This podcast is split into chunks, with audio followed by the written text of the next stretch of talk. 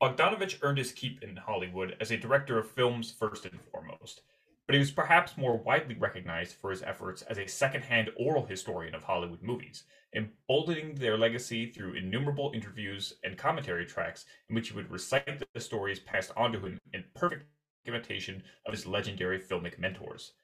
Bogdanovich's love for the movies is embedded throughout his work, overt in various pastiches he made to early genre staples during the height of his career, but also recognizable through more humble tips of the hat in otherwise non nostalgic films. His reverence transcended the adage of imitation as the ultimate form of flattery, taking strides not just to pay tribute to the films and filmmakers of old, but to actively champion and preserve their legacies. At the tail end of his time working in television, Bogdanovich was approached to make a biographical film on the life and mysterious early death of beloved actress Natalie Wood. He was hesitant at first, having personally experienced what it's like to be sensationally depicted in a ripped from the headlines story.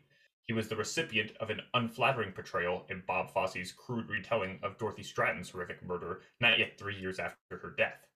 Despite Peter's initial trepidation towards making The Mystery of Natalie Wood, he felt his own experience as a subject of exploitation granted him some insight and authority on the matter, and would help him to avoid the same tasteless depictions expected from such material. After all, he said, somebody was going to make it, it might as well be him. The film is a strange but surprisingly effective mix of documentary and fiction, stringing together contemporary talking head interviews with recreated scenes of Wood's life and career, beginning as a child actor in the studio system up until her questionable death off of Catalina Island. Whether or not Bogdanovich managed to evade the trappings of exploitative caricature is up for debate, but he does manage to produce yet another compelling portrait of corruptive Hollywood glamour. After finishing his stint in television and having dabbled again in a bit of documentary filmmaking, Bogdanovich returned to one of his earliest films thinking it needed an update. Directed by John Ford, was first produced in 1971, around the same time The Last Picture Show was being edited for release. Bogdanovich had first met the legendary American director in the early 1960s when Ford was shooting his last Western in his favorite locale, the awe inspiring Monument Valley. Ford was a cantankerous old man, mean and needling, borderline abusive, one might say. He took great pleasure in breaking down the spirits of a young Bogdanovich, much in the same way he had with John Wayne for 30 years. But in spite of all logic, Ford receives praise for these cruel acts, and from those he attacks no less. Wayne is but one of the interviewees Bogdanovich sat down and talked to in 1969 for this initial documentary, joined by Henry Fonda and James Stewart, who recall similar tales of upbraiding with admiration and glee. Uh, strangely enough, it's not hard to see why these men have such respect for Ford, as even Bogdanovich is able to frame his affronts as humorous and commanding. They're extensions of his directorial persona, and evidently an important part in what made his film so ineffably great. When Bogdanovich returned to his filmic dedication of John Ford's life and legacy in 2006, he found it was missing pieces that, for practical reasons, could not have existed in Ford's lifetime. There was more of the story to tell, more of the man behind the facade to reveal, and more of his influence to be recorded. Bogdanovich gathered the initial interviews he used to contextualize Ford's directorial prowess and complemented them by shooting new testimonials with the most significant contemporary beneficiaries of his laurels. Martin Scorsese, Clint Eastwood, Spielberg, Walter Hill, not to mention surviving Ford collaborators Harry Carey and Maureen O'Hara, flesh out the unspoken aspects of Ford's artistry. The detachment from the director gives space to weigh in on and analyze his motives and ideals, as well as the ability to share stories previously unheard about the seemingly mythic figure of Hollywood directors. Bogdanovich's ability to reflect upon his own work, recognize how it can be improved, and then implementing those changes without disrupting the spirit or success of its initial incarnation is one of the more adept and overlooked achievements of his career. 2006 would be the year of documentaries for Bogdanovich, for the same time he was completing his revamped version of Directed by John Ford, he was approached to document a subject he was initially quite unfamiliar with. Tom Petty and Heartbreakers were approaching the 30th anniversary of their unparalleled rock and roll success, and they wanted to get a big name director to document the history of their storied career. They sought out Bogdanovich, who agreed to meet with Petty and see about the offer. Being a fan of Cole Porter and Frank Sinatra primarily throughout his life, Bogdanovich hadn't so much as heard of Petty before becoming involved with the project, but he learned quickly after their first meeting, Bogdanovich knew the only worthwhile way to tell the story of the Heartbreakers was to have Tom sit down and lay the whole thing out, which is exactly what he did. Running Down a Dream is an absolute mammoth of a music documentary. Twice the length of any previous Bogdanovich picture, it is a monumental catalog of the band's complete history up until that point. They had practically seen it all, the preeminence of rock throughout the 70s, the swings of conservatism and corporate consumption in the 80s, the fade out and vestiges of the genre lingering on into the 90s, and the survival and prosperity of the band up until that day. It was the kind of uncompromising film Bogdanovich struggled to make throughout his career, always having to cut away at vital sequences per the studio's requests. But for Running Down a Dream, not an inch of necessary footage was removed. Even the songs play out in full, giving you the complete, mesmerizing experience of the Heartbreakers' music, with the exhaustive accompaniment of their meteoric success conveyed in full. Out of his career with a documentary film, a conclusion for a filmmaker so indebted to the history of Hollywood and the preservation of their legends. In interviews, Bogdanovich speaks often about his father, a painter who passed on to his son a great love for the arts, but especially the movies. Miroslav Bogdanovich took his son to see the classics, the films that made him first fall in love with the movies, silent films. Primarily, he took Peter to see the great comedians, Chaplin, Lloyd, and Keaton in particular. The influence of these slapstick giants feature heavily in Bogdanovich's work, from the incredible comic stunt work in What's Up Doc to the punctual pratfalls permeating the likes of Nickelodeon and Noises Off. Bogdanovich was approached by Charles Cohen to produce a documentary on Buster Keaton after having acquired the rights to his filmography for restoration and distribution. The resultant film, The Great Buster, A Celebration, functions as an extensive overview of Keaton's life and career, covering both the triumphant highs and miserable lows of the Screen Comics' singular body of work. With access to almost everything Keaton ever made on hand, Bogdanovich was able to present a document which covers not only his most significant works in a profound new clarity thanks to Cohen's restoration efforts, no less, but his lesser known sound period as well, also covering the collection of numerous educational shorts and television commercials he made in the twilight of his career. The most significant deviation Bogdanovich makes in the film's presentation is taking the most prosperous period of Keaton's career and putting it at the end of the narrative, instead of at the middle, where it actually took place. Bogdanovich wanted the film to go out on a high note, for it to truly be a celebration of Keaton's career, as opposed to ending on a more deflated fall from grace he experienced by the time of his death in 1966. Because Keaton passed at a relatively early age than his contemporaries, he was one of the few idols Bogdanovich wasn't able to personally meet and chronicle but his enthusiasm is never compromised by this absence of personal familiarity. And The Great Buster is perhaps the finest example of Bogdanovich's dedication to champion the mastery of old Hollywood legends throughout his own legendary career. There is so much to the life of Peter Bogdanovich that analyzing his films cannot fully convey. His textual compilations of interviews with various actors and directors of the old guard are invaluable resources for posterity, as well as the secondhand accounts he's preserved in wildly entertaining retellings of anecdotes passed on to him from additional Hollywood luminaries. He's done more to consecrate the career of Orson Welles than even his greatest admirers could hope to match, overseeing the completion of not just one, but two of Welles's films, one which had fallen into complete obscurity and another which had yet to see the light of day. You may even recognize Bogdanovich from various DVD introductions, or for the short time he had a supporting role in HBO's The Sopranos. He started his career as an actor and proceeded to act throughout his life, whether it was an occasional appearance in front of the camera or through his direction, as the great Ernst Lubitsch had before him. Bogdanovich's career is too rich and expansive to convey in a neat and comprehensive package, which is likely the reason so many have centered his story around his flagship successes in the 1970s. But that was really just the beginning for Bogdanovich. The Heights of Last Picture Show, What's Up Doc, and Paper Moon are the films which define Bogdanovich's legacy, but his real triumphs are the lifelong dedication he maintained to the celebration and veneration of the movies and the artists who made them. Whether he did so through his own movies, through books, or by means of his matchless affability in interviews and unrivaled ability to recount a story, Bogdanovich's life was defined by the movies, which he paid back in kind throughout every step of his career.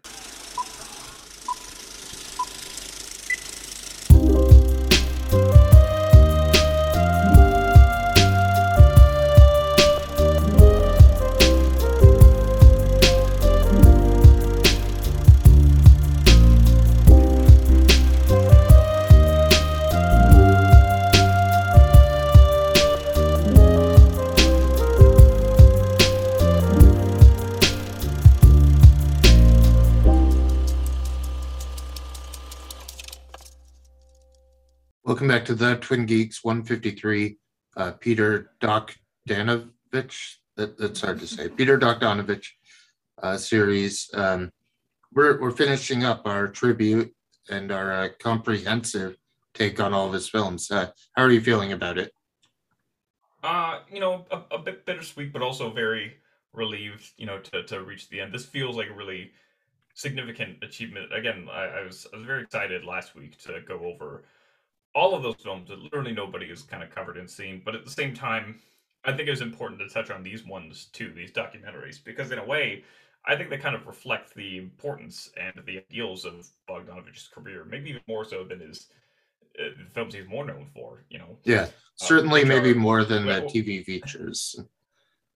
Well, well, even the even the classics, even like the the the homages and stuff and the throwbacks to like the screwball films and such, and you know that he did, uh, because these are really the things I think that Bogdanovich is kind of recognized and known for these these testimonies, these preservations of, of the, the legacies, you know, the retelling of the stories of, you know, the old Hollywood figures, uh, as as they were through those, you know, those figures, you know, and documenting them in a way that's what he was always kind of doing with his, you know, homages, you know, his throwbacks and stuff. And here he's just, you know, that this is the area, the the field in which he did so literally as well if he were starting today, he might primarily work in documentary. Now that it's the most um, not populist genre, but the genre being made the most right now. Um, you could see someone like him coming in as a preservationist and, and deciding there's a lot of good work to do. Um, easier now to edit than it was when he started. So uh, documentaries yeah. very accessible to filmmakers there's also just a greater market for documentaries nowadays of course in the 70s and 80s and such you know they they, they finally reached their the the their recognition that they've kind of always deserved yeah they show in theaters and they're very popular in theaters actually uh it's yeah, yeah big category right his, now mm-hmm. His first his first documentary which we'll i guess circle back to was uh not shown too much because of rights issues and stuff and his ability to uh, kind of assemble it and, and, show it without any issues because you know of, of all the various films and yeah. clips that it'd be involved in showing them. And so when he went back and, and you know was able to make it proper, you know, and kind of realize it in full, uh, you know, I think it took that many years, you know, for it to happen. What like thirty years for him to come back to it finally. I do feel like documentaries should almost like many of them should be like living updated docs. Like um they should all be Kanye albums. Sell us the documentary and then keep working on it once we get like news updates. Like so many of them are outdated when they're on current events by the time they come out. That uh, I think uh, I think continuous labor on like a updating them every 10 years or so, not the worst idea. Certainly. Uh, but to start, we're kind of going to dive back into the TV period a little bit here because we had this weird, like, hybrid film that uh, we, we could have covered in the TV episode, but it was kind of already very full as it was, and, and the realization that this was kind of like half bi- biography documentary with talking heads and stuff, and half like you know recreation, you know, uh, film was was kind of this weird oddity that stands out in his career and can kind of yeah. fit either category here. Uh, but we, we thought it best to kind of use as a transitionary point between the TV films and the documentaries. Plus, we had done like uh, six different films, and I mean, uh, this one being like three hours long. In addition it's to a, those, would have been a whole lot. chunker, yeah. Yeah, I mean, it's yeah, like the look, we we we slaved to get get those. yeah, I mean, we did it in person. If you haven't listened, go back and, and listen to that because it is a special episode, but also we put a ton of work into that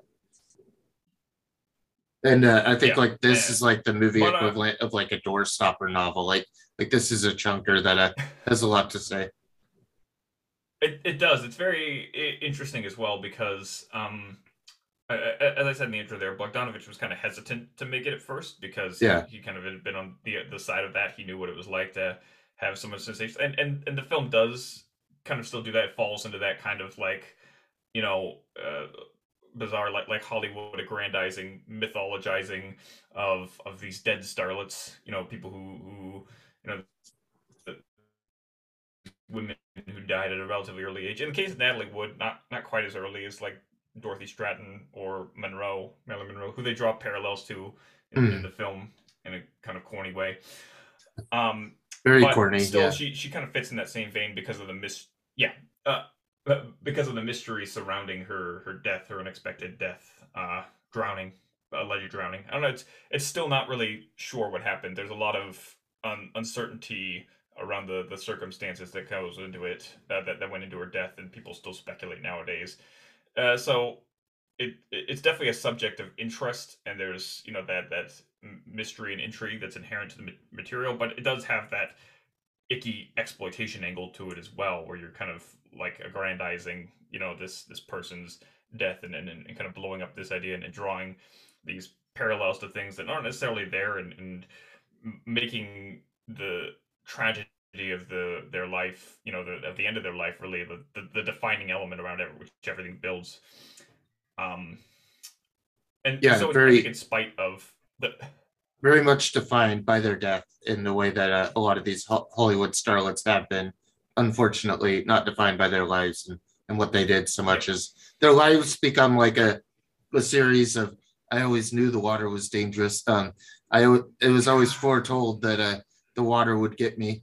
I knew I didn't want to be in it, you know. Uh, it, it's it's really it, it starts out really corny. Like like the film sets the script sets it up for failure off the bat because it basically it opens on a fortune telling scene. La- lana wood Yes. natalie wood's sister tells tells this story in an interview of a a gypsy fortune teller as she says telling her mother that her her, her daughter is going to die in, in a drowning accident which just like shoots any chance for like believability in the narrative just like right off the bat. It just it just kills it because e- even if there is truth to that idea and even if that's like kind of an important uh explanation or you know like like justification for in, in lana's mind for why, why her sister had this death uh, you know or, or it was even true. It, Mhm. you know uh it's still it, like inherently ridiculous idea to place such importance on on it as if it was preordained in this way. And, and the film definitely frames it like that. That's the the first shot in in the recreation is her is natalie's mother seeing this fortune teller. And it's it's very cartoonish. A, a lot of the melodrama in the film is played to to a cartoonish degree. And uh while, while that does make it somewhat entertaining the, the, the film is entertaining. I will give it that at least. It's definitely a little gross at the same time. It's a little, you know, it's, it's exaggerated to a point of no longer sympathizing. I, you know, it's, it's harder to connect with the actual story of, of Natalie Wood throughout the film because it's so inflated. I mean, this could just be a story of someone who fell off a boat, and that's unfortunate. Um, but it takes like an It's- exploitative It's angle, like especially the parallels to like Marilyn and and the way that uh, she's framed with her partners is is a little bit disturbing. But uh, I, I ended up liking I- I it it overall in certain ways. Like I didn't think the structure could work, but the way it cuts from interviews into the Yeah. material actually is compelling. Yeah, it's surprisingly you think that's going to be kind of a really another gross aspect of the story, a way of legitimizing the the, the, the fanciful nature of the the recreations and stuff is by intercutting it with you know actual news coverage of her death and then the actual interviews, people giving testimonies to her life and what happened, you know, uh, and, and you think that's going to be a really kind of messed up way of justifying how how things are being depicted, but it's actually pretty smooth in execution, pretty surprising and, and effective in a way that is able to blend uh you know uh the, the the facts and the you know the fictionalizing together. It's it does make it a little hard to tell what's real and what's not. The the book that the story is based on also does it its own you know mythologizing of, of certain things and uh telling of certain stories uh, that have now become kind of ingrained into the natalie wood myth um but for the most part it plays uh pretty well uh, it- it- there is still stuff though that is uh, un- uncomfortable in terms of its framing. Uh, particularly, I, I remember being very off-put by the uh, alleged rape sequence, which is kind of just, it feels very shoehorned in.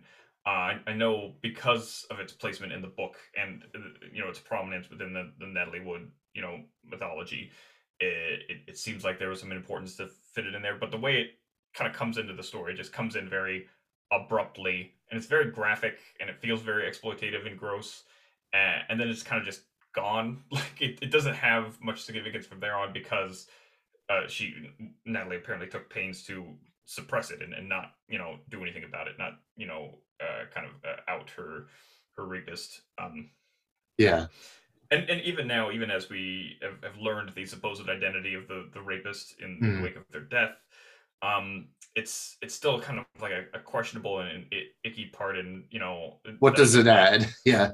Well, I I don't like the the conversation surrounding it for people. People take it of for, course. for for solid fact when it's you know still largely speculation, largely based off of a single testimony, secondhand testimony, um, and I don't know. It it it does, and it feels like another example of people using this horrific event to define Natalie's like like tragedy.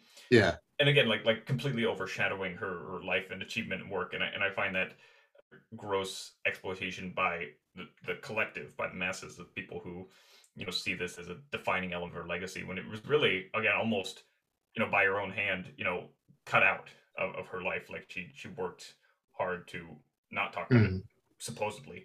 it is interesting because uh, it is a documentary in parts. It has those talking heads interviews, but it is also speculative documentary, which is usually like the domain of like a science fiction in a doc setting. It's usually um, like these high-minded, high-concept ideas of of alternate realities and histories. But this tr- tries to play it straight, which could lead down irresponsible paths, and sometimes does, because ultimately the non-talking head parts are entirely speculative fiction anyway.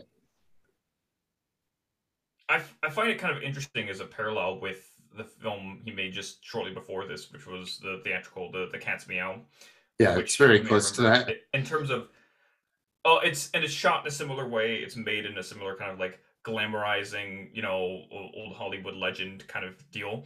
But I, I never get the impression that that one is exploitative in the same way that this film you say you say and, glamorizing, but for me, they're both like his only critiques of Hollywood. Like they're they're both the only ones that's like Hollywood will kill its own if it has to. Well, well, I mean, it's glamorizing in the way that Hollywood's cynicism about itself is glamorizing in the kind of Sunset mm-hmm. Boulevard way. Oh yeah, it's like, very yeah, self-concerned. It's yeah, of, it's it's it's it's a critique of of Hollywood, but with with a glamorous coating. Like look how look how glorious this tragedy of Hollywood is. Is it it is so you know kind of like like you know operatic or or whatever. Like the, again the the kind of masturbatory way that Hollywood likes to criticize itself. You know, yes, it, it, it's and it's it's really doing so with a with a sheen of you know glossy paint on it. Mm-hmm. Uh, and I say that as someone who loves Sunset Boulevard, of course, you know.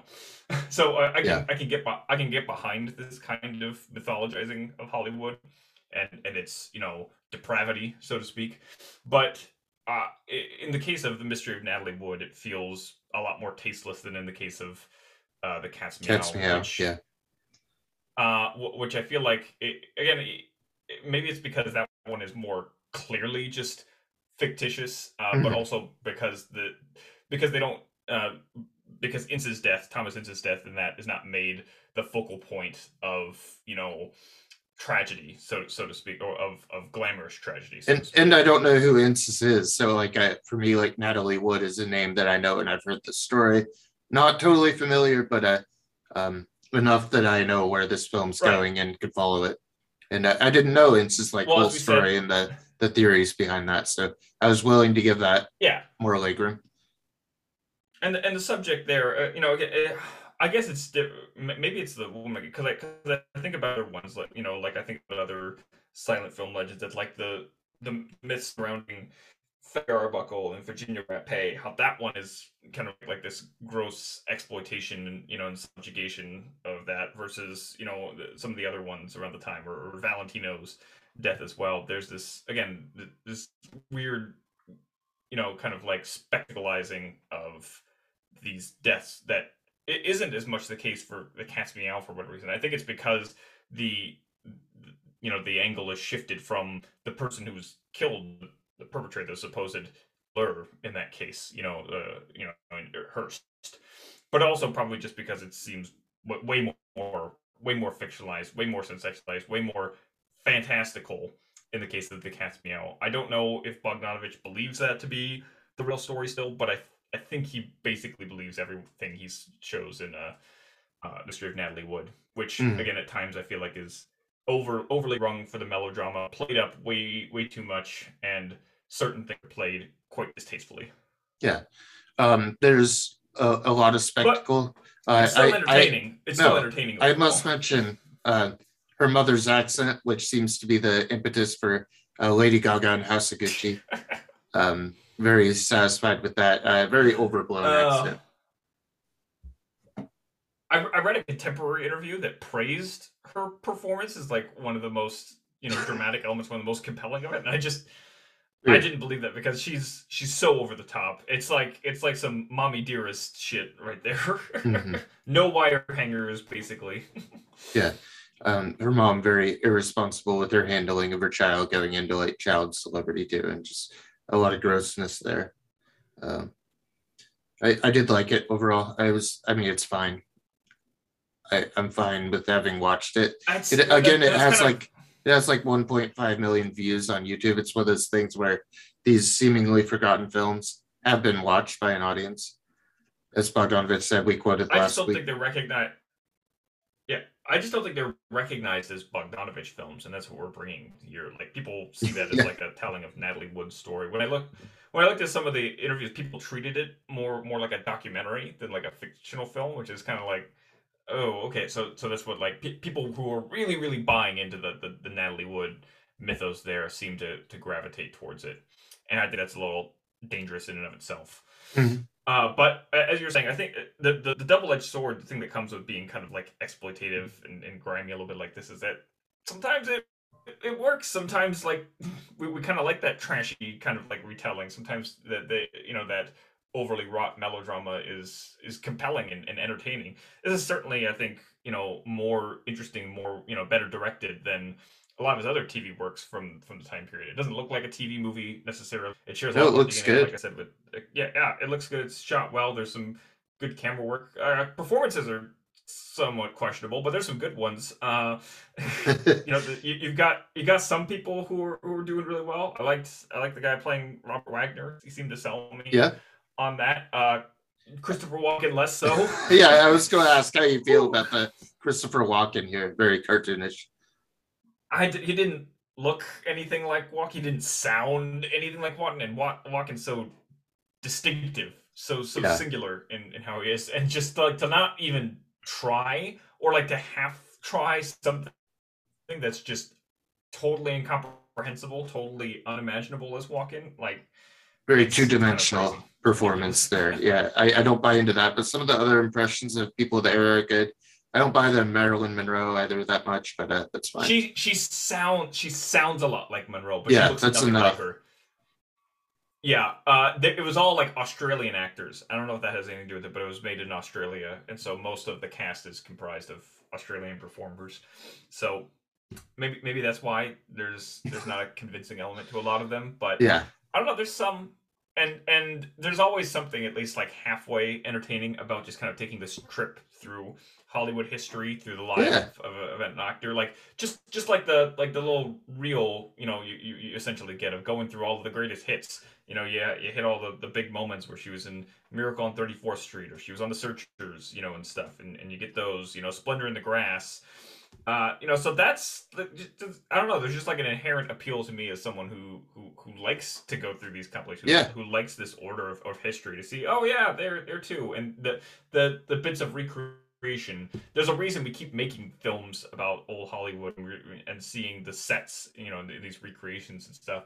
There's there's just like this dumb inherent appeal to it. I think that that kind of ticks our uh, a checkbox in our brains or something. Be like, I recognize that mm-hmm. and you know it, it, it works on that level I, I i enjoy that and again i, I like the novelty of the the documentary fusion there something i didn't expect to work but does and it's you know it, it- it's paced very well for a three hour film it doesn't really drag that much Really That's- is. that's, impre- that's impressive in its own right I feel like it also like kind of gloms onto like our idea of gossip culture and our modern fixations on like TMZs, which uh initially seemed just to be like the trashy gossip magazine, but but their reporting is very accurate, if not ever ethical. Um, and I think about that a lot. Like the early Hollywood was really like our our start of these celebrity fixations in American life, and uh, they provided like a prism for us to get invested in a way we still are about um, socialites like the Kardashians and everyone uh, of today. Um, and and it is comparable to like that that fixation on like these uh, uh, young ingenues who are just like, uh, what's going on there? Why is there there's so much drama and mystery around them? Um, that's very satisfying to this day. Yeah, yeah. I think again, there's an inherent appeal to that that is questionable still, but also on be on, on our behalf of our own. Like we're we're the people asking for this kind of thing. We're the people Yes. consuming it and enjoying it. And even as I sit here condemn the nature of the film, I'll, I'll say at the same time, it's still good though. It's still effective. Yeah. So you know, again, it's a it's a double edged sword like that. But uh, I'm, I'm uncomfortable with the film, but I'm, I'm perhaps more uncomfortable with the fact that I enjoy. Me Like, too. da- damn it! You you may have made you may have made some trashy exploitative you know uh you know shit here Bogdanovich, but you did a good job of it. And Well, so- so speaking of kudos, uh, trashy exploitative shit, what do we have next? I thought I thought you were gonna say speaking of a good job, but sure, Tra- trashy exploitative shit. Uh, directed by John Ford. Uh, that doesn't work. No, no. That's the transition you went with, though, so we got to roll with it. Directed by John Ford. you know it. Uh, print the trashy exploitative shit, not the legend. That's what I say. I'm surprised you didn't call it Print the Legend. Maybe that was too too hackneyed, obvious. Too on the You know, nose. Everything, everything since then, you know, has regarding John Ford has been regard, you know, named Print the Legend. It's just too easy. It's too easy of a route to go. It's too easy of a thing to say. There's a nice there's a nice thing that Bogdanovich tackles in the documentary though, where, where he talks about. It. He says he asked Ford if he believes in printing the legend. He Mhm. said, "Yeah, you know, heroes because heroes are good for the country or something Yeah. like that." But then the documentary's conclusions are really interesting about whether or not he really does believe that, or at least show it in his movies. Um, and that's the the interesting enigmatic thing about Ford. I think Ford, you know, persists as a director of interest in our minds, not just because he made so many, so many great, you know, definitive classics of, of American, you know, filmmaking, but also because his personality as a director, as his force of, of, of nature is just so compelling and, and unknowable and, and interesting. Uh, it, it, you may have seen clips from this film before if, if you've seen any interviews with Ford, because he didn't give a lot of interviews, but he did give one here for Bogdanovich in '69, and uh, they're, they're hilarious. They're, they're hilarious interviews because he's just the the rudest, most uncooperative person uh, imaginable in answering these questions, and it's a little sad to see at the same time, just like how obstinate he he's being in the face of these very interesting questions that Bogdanovich has has had for him. Like he Bogdanovich clearly has, has this great reverence and great understanding and research Yeah. for his films. He he's got a great understanding of, of films that most Ford aficionados probably haven't even necessarily heard of. Yeah. And he's really interested in diving into that and asking. Ford just refuses to give him any kind of, you know, insight whatsoever. Like it, it, it in a way that even I think David Lynch in interviews doesn't come close to imitating. I mean, it is like a great inspiration for Lynch, I think, and his just, you know, um, nonchalant just uh, denial of wanting to get into his works. Lynch will never explain anything either. He just he won't do those interviews, and they don't come up. Um, you, you- there's a. you know, Eraserhead is my most spiritual film. Would you explain that? no, yeah, no, And, it's uh. It's uh it's that classic line. Um, uh, how do you shoot that with a camera? That's that's the best Yeah. part of the documentary, bar none. And I it's like that, a that whole that whole bit because it because Yeah. it continues on and, and there's like a bit where he he asks him you know like how his his his westerns his view of the west has gotten more sad over the time and and Ford's just like uh I don't Haven't noticed." I haven't noticed yeah. and, it's like, and, and then Bogdanovich says well, now that I've pointed out to you do you have anything to say no No. it's, co- and it's it's like he's directing the interview. Well, uh, and I can feel the hundred pain. percent I can feel the pain of Bogdanovich when when uh, Ford says cut on his own interview. Yeah, and it's and it's something that I know at the, at the time when it first happened, Bogdanovich felt very defeated by it. He I would, yeah, yeah. So so but uh, his, his wife Polly Platt gave him the you know the idea and the inspiration and the motivation to turn it around and use it as a showcase of Ford, and this is how it really is. And it ends up being one of the best parts of the documentary. Even Bogdanovich himself later finding it quite humorous, quite funny. yeah, it is. a- yeah, he he was a, a punching bag for Ford in that, but it's really demonstrative of how he was, how Ford was as a filmmaker, as a director, and his own perception, this facade of defiance of artistry and intent that he put up, you know, to continue the, to perpetuate this idea and this control he had over his his work and his legacy. You know, um, it in, in a way it adds to what we then are able to glean mm-hmm. from his films, you know, and his intents. And you can read the, you know, his answers is essentially the inverse of, of what his, you know, intentions really were. And, and, and you get the sense because there are points in the interviews later where he, he does actually open up, but he does give a bit more answers as to what you know he was doing and, and what happened on a certain filmmaking and, and why he made certain decisions. But I mean, that, that beginning could, intro is just you could read it as cutting and terse, but at the same time you could see it as uh, honoring Bogdanovich in a way that uh, Ford's allowing him to be himself and uh, show his process effectively of how he directs and controls his uh, his cast and crew. There are a lot of commentary from people who've worked with Ford about how he controlled them and and uh, kind of let them in uh, sort of an abusive way, but uh, that old school director style, um, who I think like maybe Friedkin's one of the last advocates of. Well, what's fascinating is that unlike other filmmakers who have abusive track records like Hitchcock or Fritz Lang, you know, in the same time period, the people who recount these stories of Ford and how awful he was to them, how terribly he treated them, how mean and vicious he was, is that they all tell them with total reverence. Like they have this great fondness for the way that Ford treated them. They did. And and and it's this really like uh, you know kind of like this anathema ideal like that someone who's so mean and so cruel, you know, uh, could garner such respect through through their actions like that by everybody. Everybody who knew Ford loved him. Like I, uh, throughout all of these testimonials, even outside of the ones you see in this documentary, I've, I've never really heard someone say a bad thing about the way Ford treated him. Like you know, there, there was like a falling out between him and Fonda at one point where they literally got into a fist fight on the set of one of their films.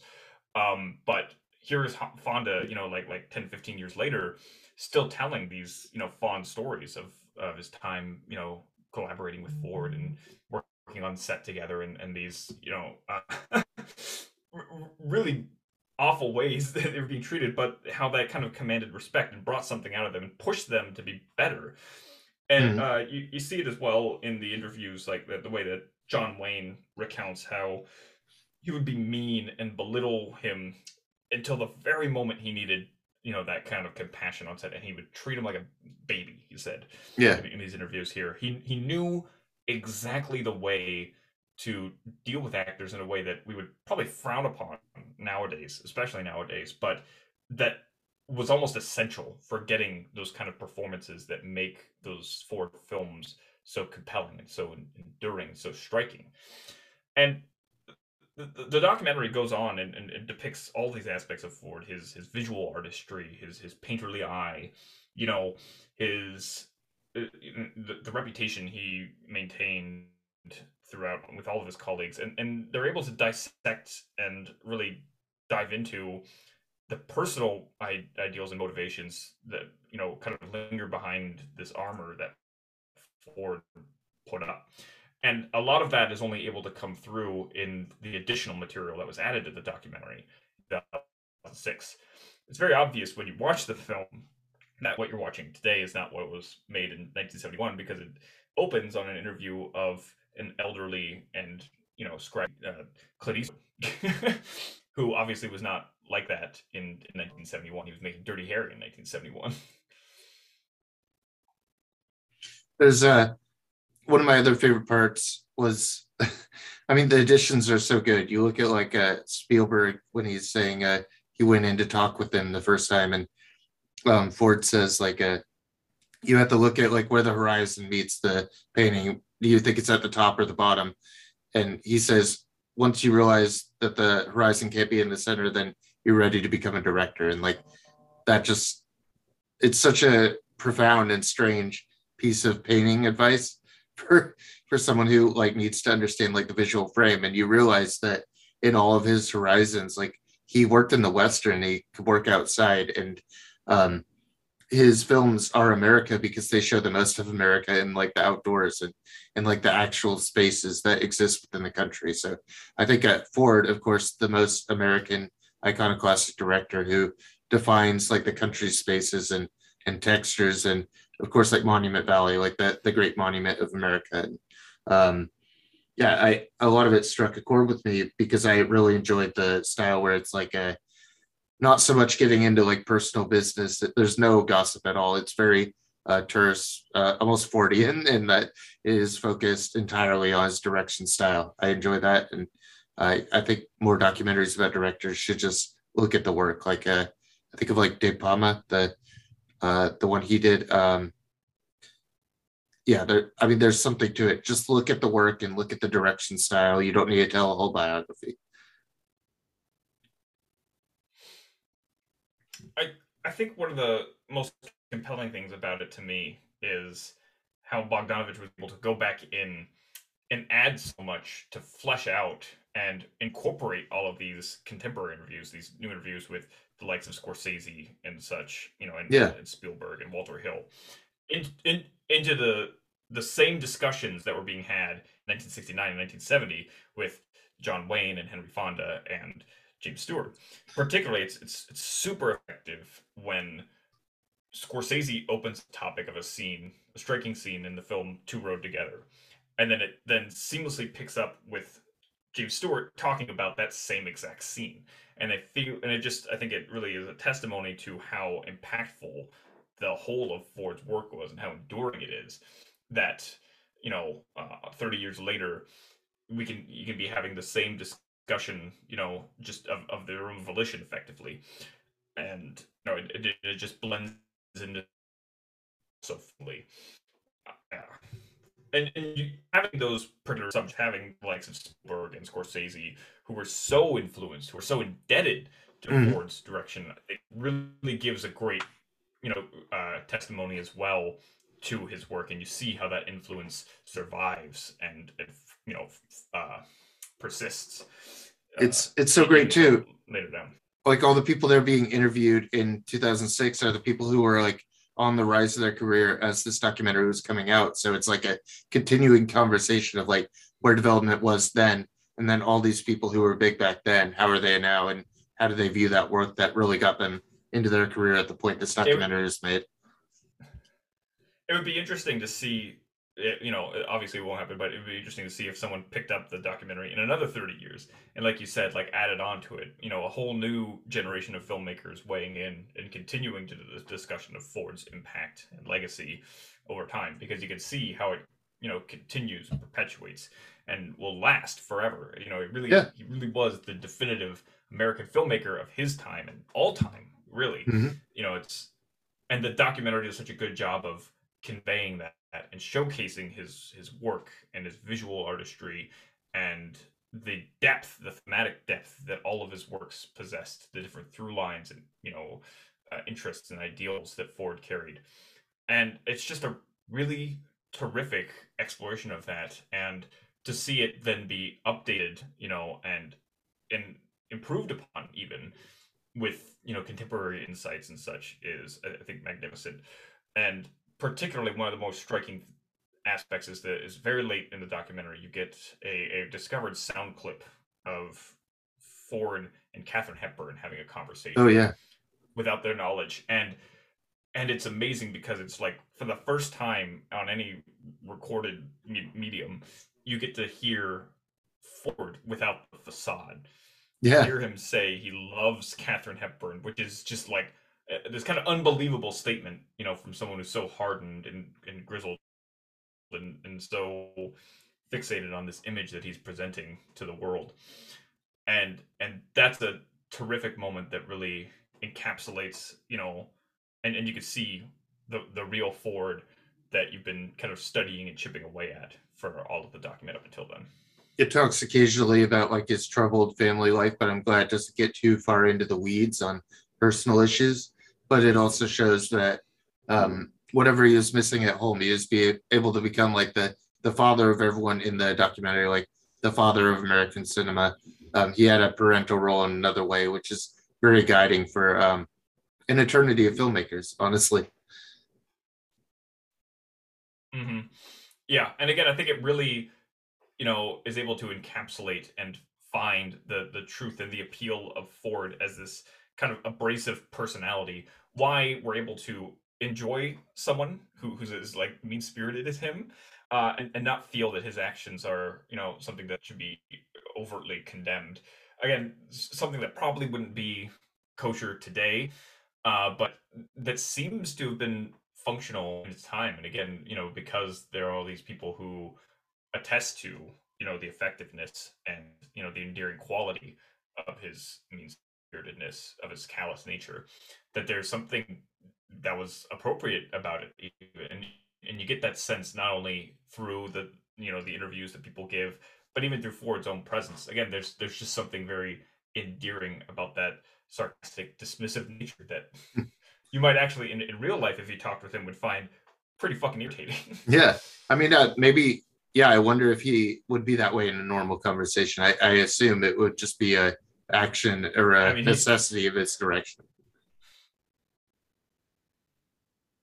he seems to be but again it seems like he was still you know uh enjoyed the presence of these, these people enough despite how much he feigned irritation Yeah, you know he, he would uh, and, and again and that passed on to them like bogdanovich very clearly loved ford Yeah. um d- despite how awfully he was he was treated at times and he saw but but he saw that being picked on that you know that you know targeting of him as, as an aspect of approval as, as a sign right, exactly. and you know and that was kind of Ford's way and, and and you come to understand it watching the documentary you know and so those those legends that mythos of Ford becomes humanized and understandable through all of these perspectives and and that I think is a, is, a, is the marker of a really great documentary is that we're Yeah. able to profile this person in full Uh, what do we have next?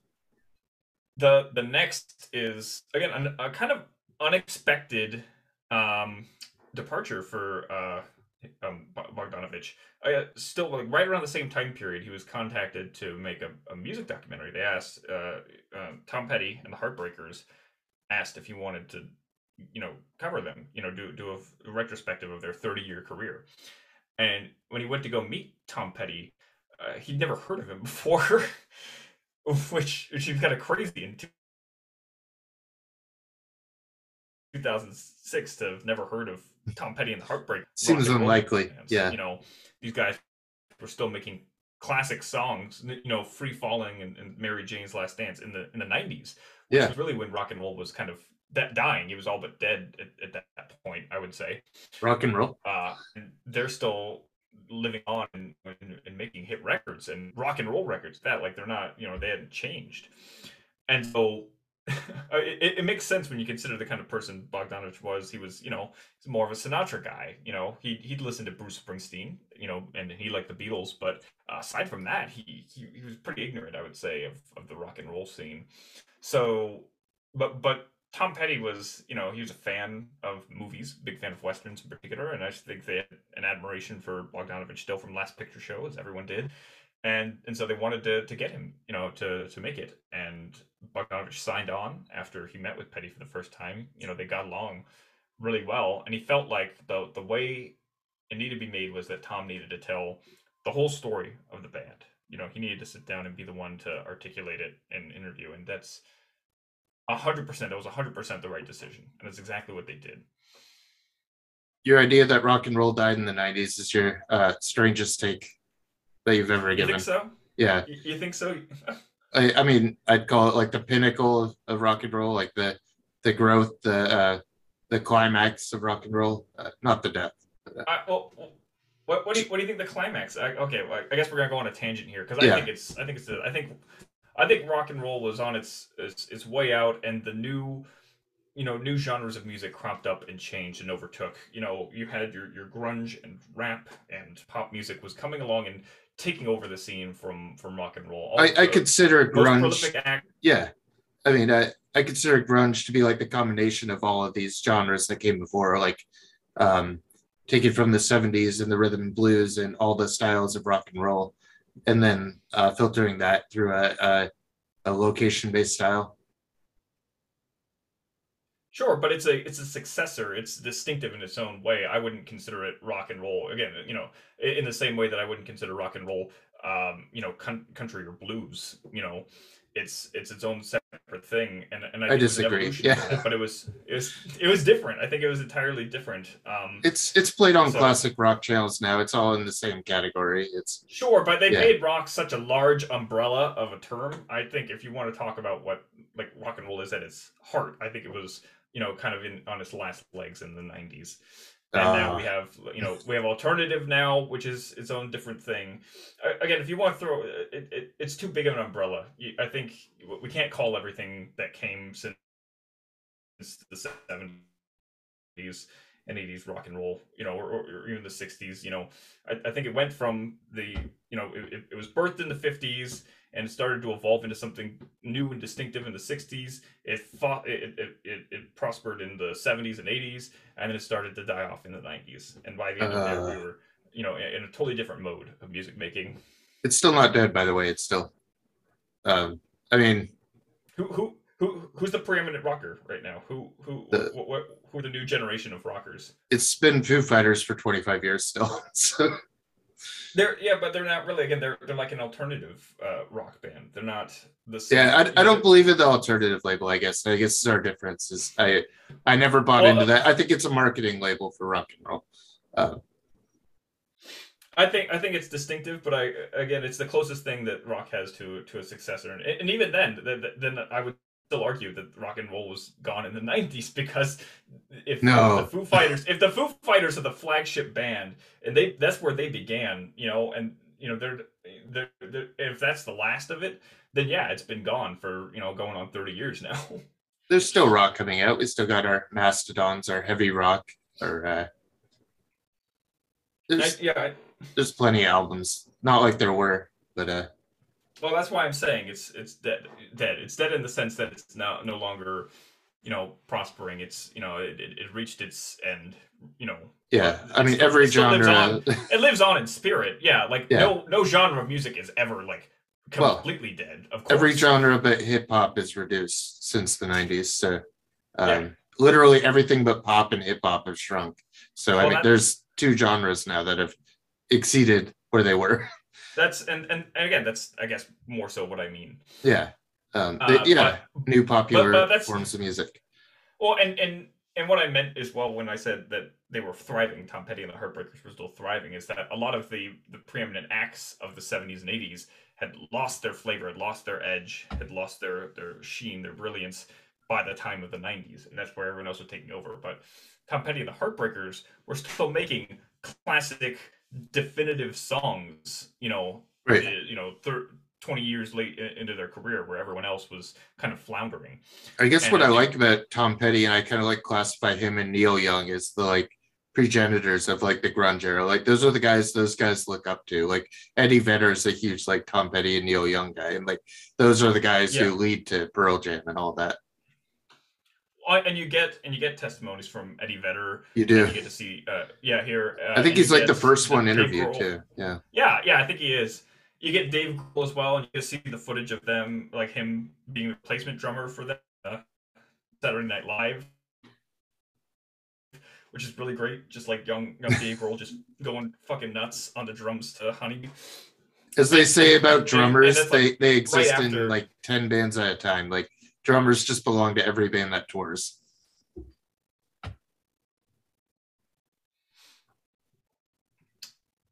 But yeah, so the it was an unexpected move, I think, from Bogdanovich, but maybe the, the most inspired he made in his career. It's it's unexpected, but he understood instinctually mm. what the story of the Heartbreakers needed, how it needed to be told, and how to tell it so thoroughly and uncompromisingly as to make it what I'm call the definitive rock uh, documentary, the definitive legacy, the story of an, an entire band's history without missing anything. It, it it leaves nothing on the table.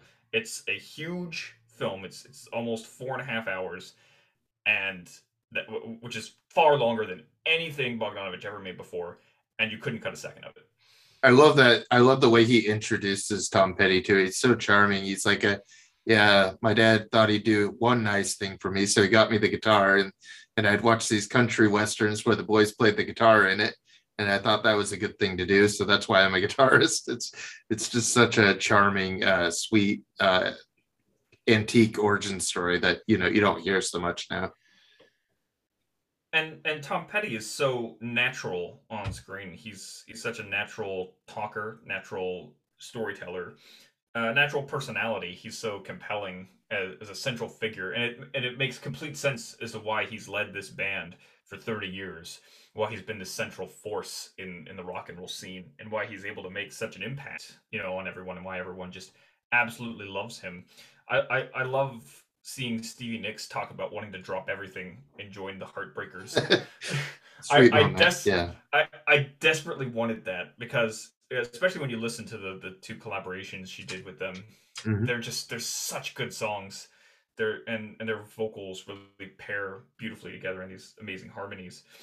And it, you know, you think about all of the people like uh, I don't know. There's something really compelling to me about seeing these these legendary artists working together in different capacities throughout. So when you see things like the Heartbreakers being the touring band for Bob Dylan at one point, or working with Johnny Cash, you know, in recording sessions at some point, it's just like this incredible, incredible collision of uh, you know unrivaled artists, you know, coming together to make the best music possible.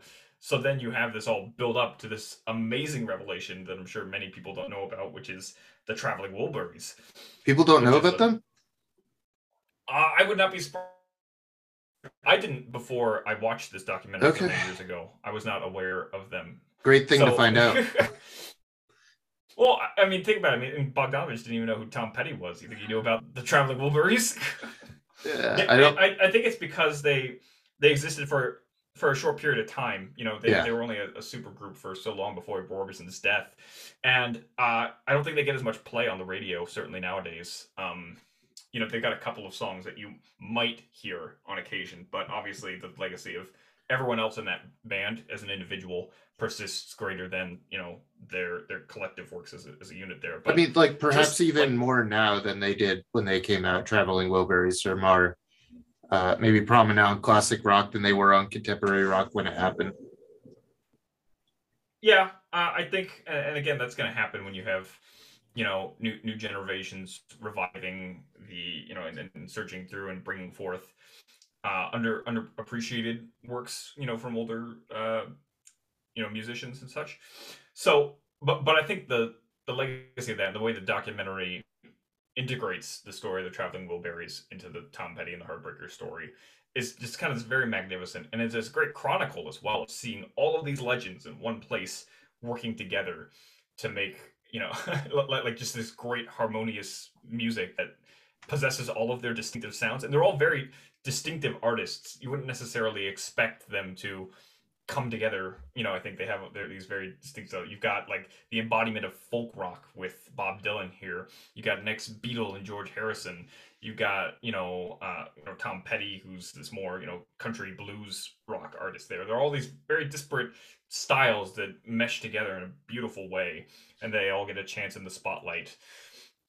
And, and I think it's really wonderful, and, and that's one of the many many highlights of the film which again is just this exhaustive chronicle of everything and recall, recalled in such detail by every member of the band and complemented by you know different you know articles or, or, or visual representations of their time and, and, lots of lots of great archival footage mm-hmm. and well, one of the other things that i really really appreciate is that every song is played out in full they never cut anything in the documentary is that it is everything. It's everything in its fullest. And it, it to me, it felt like when you when you want a film, when you see a film, you're like, oh, I think about what they left on the cutting room floor. I'd like to see the longer version of this movie. This is the longer version of of any movie of, of, of, this movie, whatever it was going to be. This is the version that you'll have always wanted to see. This is in your mind what you picture to be the complete full version where nothing was left on the table. And it's fantastic. It's mesmerizing. Yeah, I think the only thing is that you're a much bigger um, Tom Petty fan than I am. I appreciate him. I respect the music. I don't actively. I mean, I, I seek think it out. the documentary.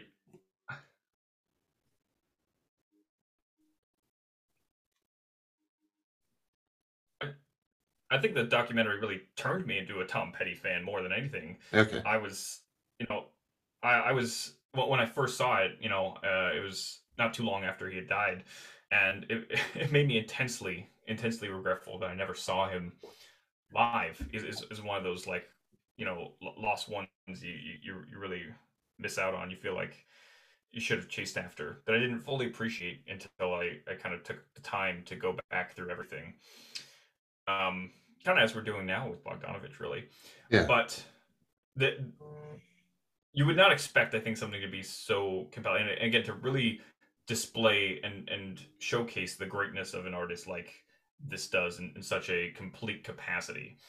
Tom Petty might not be the example you would think to go to to be the embodiment of you know all of the rock and roll and you know the the ambassador for it so to speak but this makes a, a, a great argument for how he is that how how the band is that and how enduring they are and how iconic they've managed to be uh, and, i just think it's the everything i would want a rock and roll documentary to be I mean, it is everything too. It's it's all the fixings are in here. yeah Yeah, I respect that that it's the whole course. Um, I mean, I like a I like a rock documentary that's just a a phase or a time. Um, Yeah, Like, yeah. I- but there's certainly an argument. Again, this is, this should not be the de facto, you know, approach to documentary. Again, like Yeah. whenever you have such great ambitions, it's very easy to get caught in in that oversized ideas and and just get really bloated. I don't want other people to make this right. I don't Right, want other right, people to take this- this approach. This is this is what happens when and when such great ambition is realized in its fullest, and and I think that's why people continue to try and make comprehensive, exhaustive, extensive overviews of an entire lifespan of entire bodies of work is because when it's as great as something like this is it is just the best. It's the tops. It feels like you can't even come close you know to rivaling it when it, when that's the case. Um but but certainly there is value in and of itself of just finding the embodying period of an artist and focusing on that it just so happens that that bogdanovich managed to capture it, like like realize and then capture the entire breadth of the Heartbreakers' career in a compelling and unrelenting manner. Is it is it that's- is it that's your favorite rare. music doc? I think mine must be Pearl Jam 20 from uh, uh Cameron Crowe. And then I have the um I have uh The Last Waltz, pretty great from Scorsese. This might be my top two. hmm This is up there. I I think this this is this is it for me. I think uh, I- Okay. I, remember the first time I watched it, I, I it, made me want to get up and get involved in music again. It, it really put into me that that fire for love of music again. It, it, it ignited that in, in a way that was just undeniable.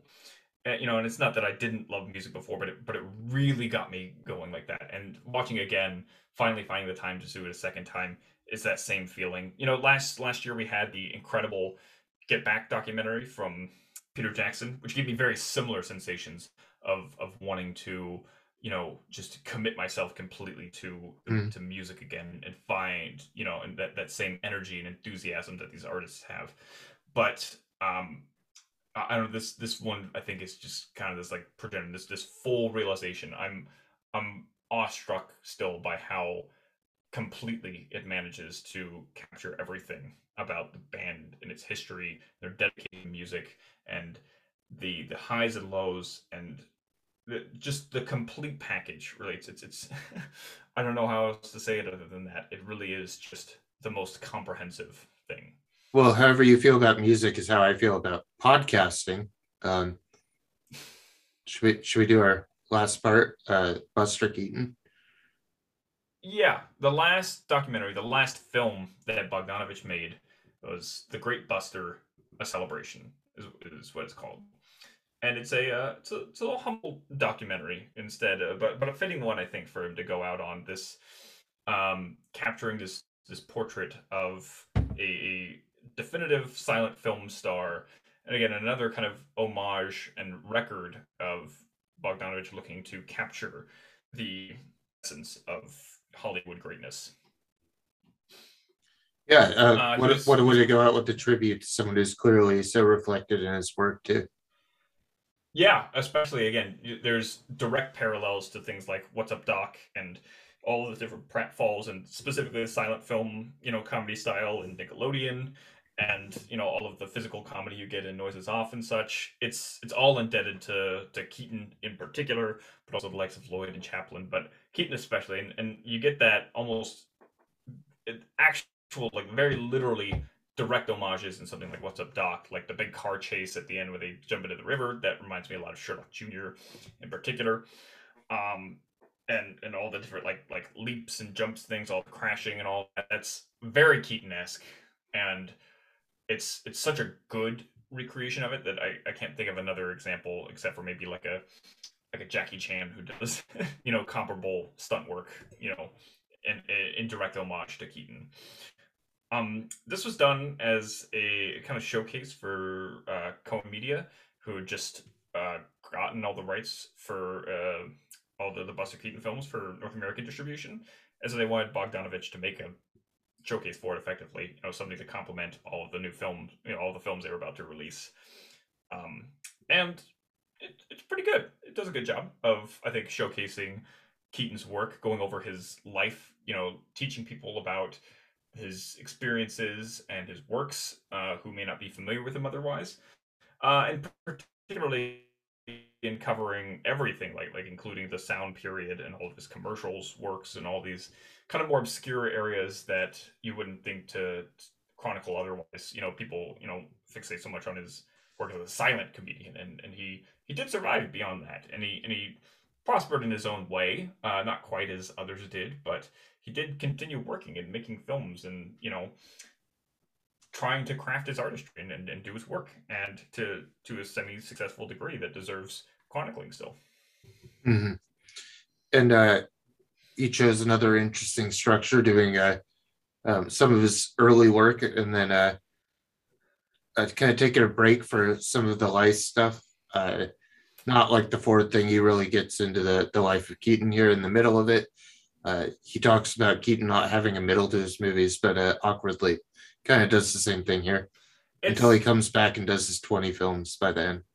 it's a, it's a bizarre choice um certainly uh one i understand his motivation for he wanted to go out on a high note for it to be an actual celebration of the great works of his career but it it breaks it up narratively and the pacing becomes very bizarre because you, you he has to like put a pause on the story to take the kind of significant developments put them at the end and just kind of like so skipping over that whole chapter of of major feature successes and going straight from his shorts to the sound period where he had this big decline and his life basically went to shambles before kind of stumbling back up a bit you know before his the, the end of his life.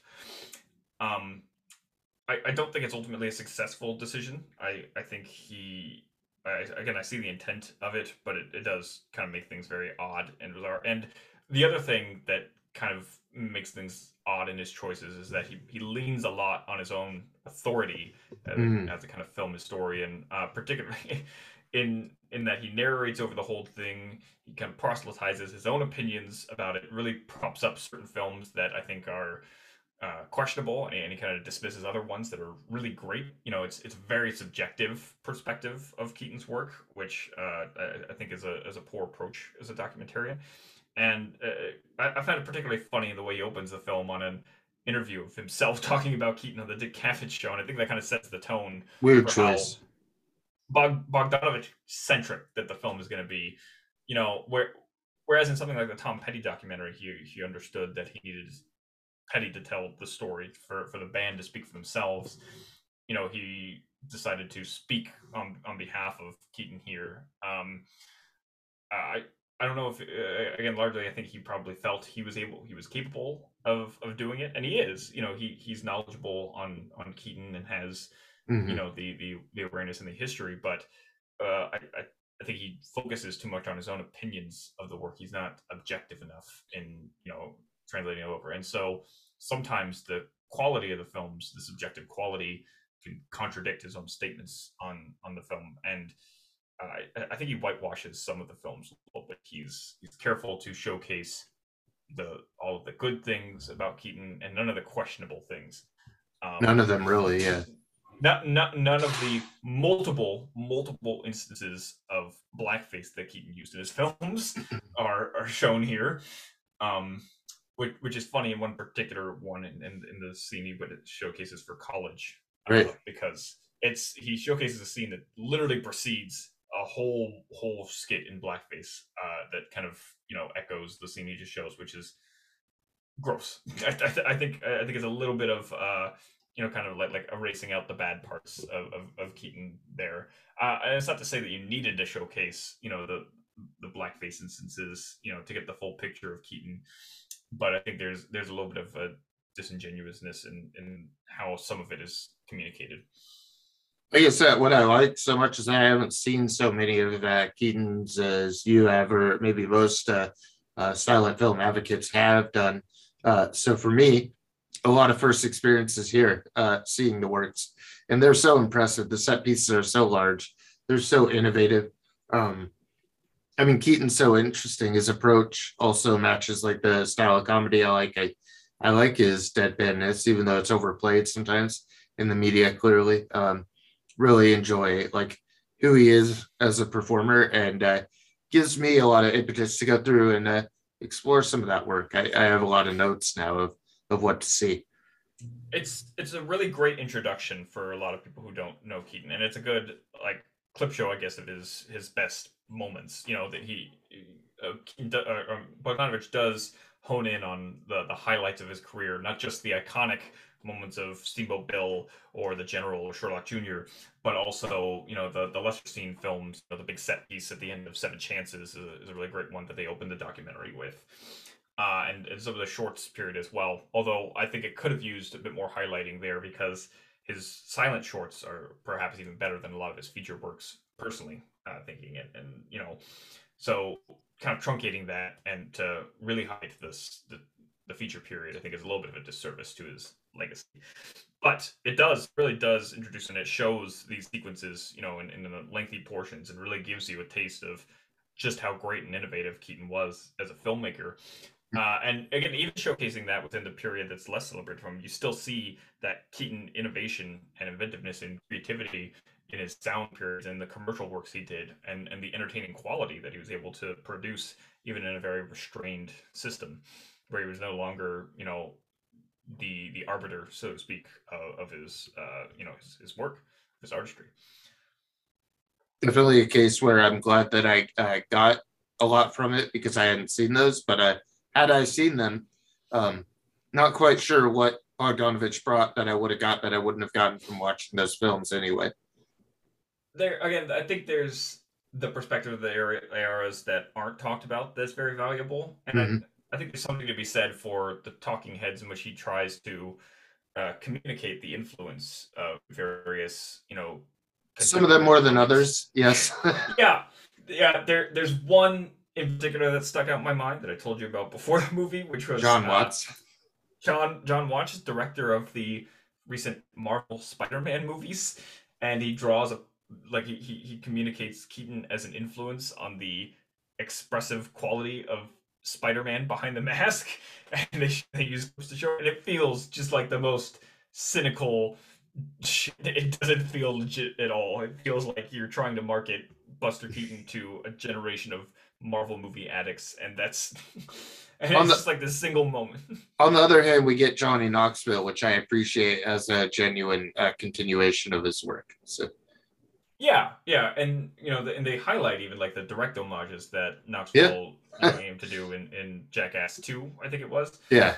Um, and and what I love about that that particular one, where they have again the the Steamboat Bill homage, is that it shows you just how professional and incredible Keaton was, because even as someone as dedicated to risking their life and doing the most stupid ass shit as Knoxville is, he, he still you know, like uh, quakes kind of in, in you know in the face of this giant facade falling around him and he's not able to pull off the stunt as as keaton had on a much grander scale you know in in 1926 uh, and so it shows you just how unrivaled he was that even people who are willing to you know try and be even more death defying than than he is in, in many ways Although, like for Knoxville, I want to note that uh, if you fuck up the stunt, it's a lot funnier. So Yeah, no, it's it's great that they they fucked that up in, in Jackass Two. It's it's a funny moment and, and nice that they highlight it. Uh, I think here, even though it's not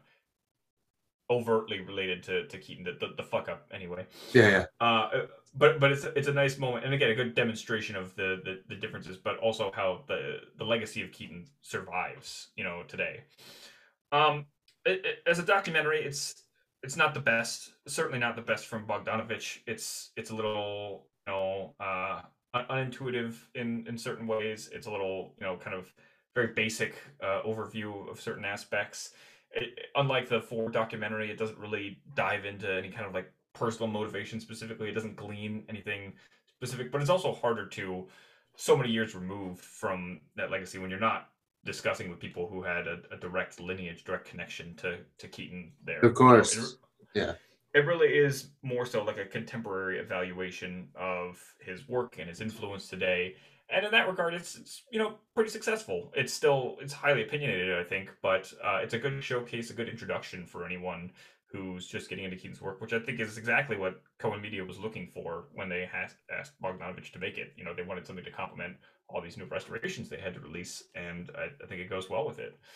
Like I said, uh, perhaps like me needing that introduction to some of his other works beyond the the six that I've seen uh, was my necessity for the project. So for me, it's success. But uh, I- I'll never watch it again once I watch those other movies. So, Yeah, I, again, I think if that's and that's the aim of the film ultimately is to spread awareness of Keaton and his legacy and, and some of the films that are less recognizable, you know, Mhm. or, or or to give you context for the ones that are. And if it did that for you, certainly as someone who's not seen many Keaton films, uh, then yeah, it's it's a resounding success. It's unquestionable in its success. Um, I, I guess just when you understand better, it becomes apparent how surface level it is.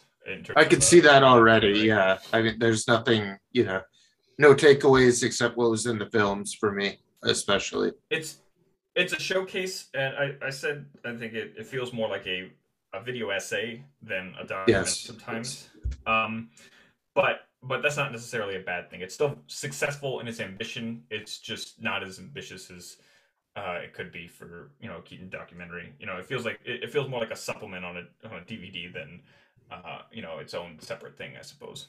Mhm. I'd agree with that. Uh, well, should we evaluate all these documentaries based on their Yeah, um, it's- Bogdanovich I and think effectiveness? I think I think it's time to solidify this. This is the the final, you know, rundown of all Here we. Bogdanovich's films. Let's hear it. All right. Um, where, where do we want to start with? Uh, do you want to run down the list again? Of course. Or do we just? Okay, Yeah. yeah. Let's go with that. What's Up, Doc? Paper Moon, Mask, They All Laugh, Noises Off, To Sir with Love 2, St. Jack, The Last Picture Show, At Long Last Love, Nickelodeon, The Saintly Switch, She's Funny That Way, Daisy Miller, Targets, The Cat's Meow, The Thing Called Love, Texasville, uh, Illegally Yours, Naked City, Blessed Assurance, Hustle, Rescuers. What a list! All right, let's go for more. So let's start with our first one we talked about today, the mystery of Natalie Wood. Okay. Um, I, I mean, I have ideas. I, I'm sure you have ideas. Uh, Yeah. hmm. Uh, let's let's let's start by saying this. Uh, is it better than all the bottom tier TV movies? So better than Naked City, Blessed Assurance, Hustle, and Rescuers. Yes. Yeah. Okay. Good. We'll start there. Is it better than the the next lower TV movie, Saintly Switch? Uh, no. No, it's I don't, not. I don't think so either. Yeah. Um, I personally, I think it's actually just above all the other TV movies Oh, because okay. the the ex the exploitative nature of it is is still very gross to me, and and I feel like there's a lot of scenes in it that are that are really unethical and uncomfortable. The acting is often cartoony, and it doesn't give me anything greater than um, you know a, a lot of the, even like Cat's Meow, which I feel like does the the glamorized Hollywood mythos thing better than than this does, but it's still entertaining. It's still uh, compelling and valuable. I, I think about it in the same way I think about Illegally Yours, but I think the difference there is that Illegally Yours was compromised by external factors, Yeah. whereas Natalie Wood feels compromised by inter like by by scripting issues and direction. You know, uh, it. You know, uh, so I. I, I felt I I feel like I'm very lenient on Illegally Yours, and I have been since we watched it. But I do feel like a kind of affection for it still, even though it's mediocre. But that's that's around where I'm hovering right now, above Hmm. all those you know kind of mediocre TV movies, but not quite as distinctive as Illegally Yours. Like Illegally Yours to me feels like a Bogdanovich film in a way that even some of the other you know better made films don't. I was only going to argue for it a place up above that. I was only going to put it between Texasville and Illegal Yours. Um, so I could go with that. I could go with it between Legal So you- Yours, Naked City. Do you think it's better than Illegally Yours? Yeah, I do. Like, wh- wh- which Uh, would you watch again? I would never do you think watch watch Natalie Wood Natalie again. Wood before you watch. I'll be honest, I'm not going to watch but would you either of them. Illegally Yours again? I won't watch either of them ever Okay, again. that's fair. Okay. That's fair. I, I, I might I, I- again if I was to do another Bogdanovich retrospective, I might include Illegally Yours. I probably would not include Natalie Wood. I would never watch Natalie Wood again. Um, if I were watching all the Rob Lowe movies, maybe I'd, I'd get to Legally Yours. Uh, no, I, I don't think I would. Uh, I've, I, I'm, I might let, let's say this like if I was curating a Bogdanovich retrospective to show in a, in a theater, I might consider including Illegally Yours as a kind of un, unknown one, you know, a lesser known work that that highlights something about Bogdanovich's career, uh, even if it's bad. You know, Yeah. it's it, it, it feels like it, it's more integral to the Bogdanovich narrative than like Natalie Wood does. Though if someone were to go watch something and just wanted like a, a relaxing film that made sense in a TV format, not quite a cinema one, I think uh, I don't know. I could see watching Natalie Wood. I, I like Natalie Wood. Uh, I like the I like the blended documentary and fiction more than I should. Okay. All right. All right. I will. I'll give it to you then, because it's not really worth fighting for. For this placement. illegally yours is integrity. Yeah, I mean, it's it's a bad movie that I feel like personal sentiment towards because it has you know more of Bogdanovich's stamp on it, and I feel like it was compromised by external factors. I, I see a better movie in there uh, that I want to champion, but it's it's obviously not that. And N- Natalie Wood is well made if kind of like overblown and If problematic, edgy. yeah. Yeah, but it's it's it's well made. So I'll give you that. So below Texasville, above illegally yours. I guess because it surprised me too. I did. I expected really not to Yeah. like it. I expected to be like in the blessed assurance camp of okay, this is a bad movie now, but uh, it's not. It's it's actually a five out of ten movie. It's it's pretty good. Again, it's it's very watchable. It's Yes, compelling for yes. three hours, which is a feat that's always impressive if a film can be three hours and still you know you know watchable all the way through. So God, but is that worse than illegally yours? Is it worse to just for it to be like functional as a movie? Is that maybe are we doing a worse thing here? Because you're right that illegally yours has things in it that are like likable, like they're, they're good things. Yeah. Are, are we doing the wrong thing? Are we sacrificing the wrong movie? Maybe, maybe I don't know. I like I said, I want I want to champion illegally yours. I think we- I think we need to. I, there. I'm having guilt. I'm having list making guilt. Um, I feel like we've placed Natalie Wood too high, actually. Uh, maybe a little bit too high. Maybe it's under Naked City. It's, oh, I, I Maybe think it's so mediocre that uh, I mean, Natalie Wood's like a five out of ten. It's like that's the worst thing for a movie could be. on a list, Maybe you. I mean, I guess it should be. It's. It, I should point out that you do have legally yours rated lower than Natalie Wood. I know I do, but is, but I'm also saying that like this middle of the road, like basic TV approach, is less valuable to me than It- a bad Bogdanovich movie. Uh, you're you're- making me defend Natalie Wood now because I don't think it's basic TV approach. I think the whole we argued is that it doesn't. It doesn't look like a TV movie. I guess I mean like the recreation very style, mid- like between documentary and recreation, it looks like everything on like Netflix now. Um, But the filmmaking's not better in- than that. not in 2000.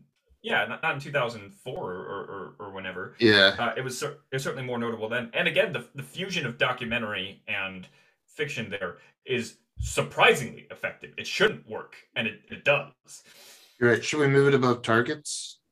No, no, I think No. Targets. I think Targets is better. I think Targets is a successful movie with boring components, but I think the strong components of Targets still. Again, I, I think maybe if anything we've undersold Targets, but I, I still agree that it's it's lower than its its reputation lar- largely is. I think it's still over over championed a bit because the dull parts of Targets are so dull, and it's drawn out. It, it feels like they really tried to fill out a feature length in in Targets, but I again, I'm I'm fine hovering with around illegally yours. If you really want to put it above illegally yours, I'll I'll join you on that because I do have that personal affection for it. Yeah. But you're you're you're probably right in that it is like a better movie. It's it, it feels But- like a complete film. It's not. Are we not are we making an objective list of the best movie, or are we doing the Bogdanovich list? That's that's where I'm stuck.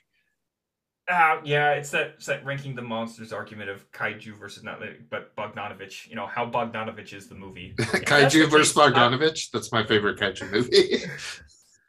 I I mean, if that's the case, then illegally yours should probably be much higher. You know, it's it's more, Bogdanovichian than some Yeah. of these. Yeah. Um, but but that doesn't make it. I don't know. Again, it's it's it's a very compromised film.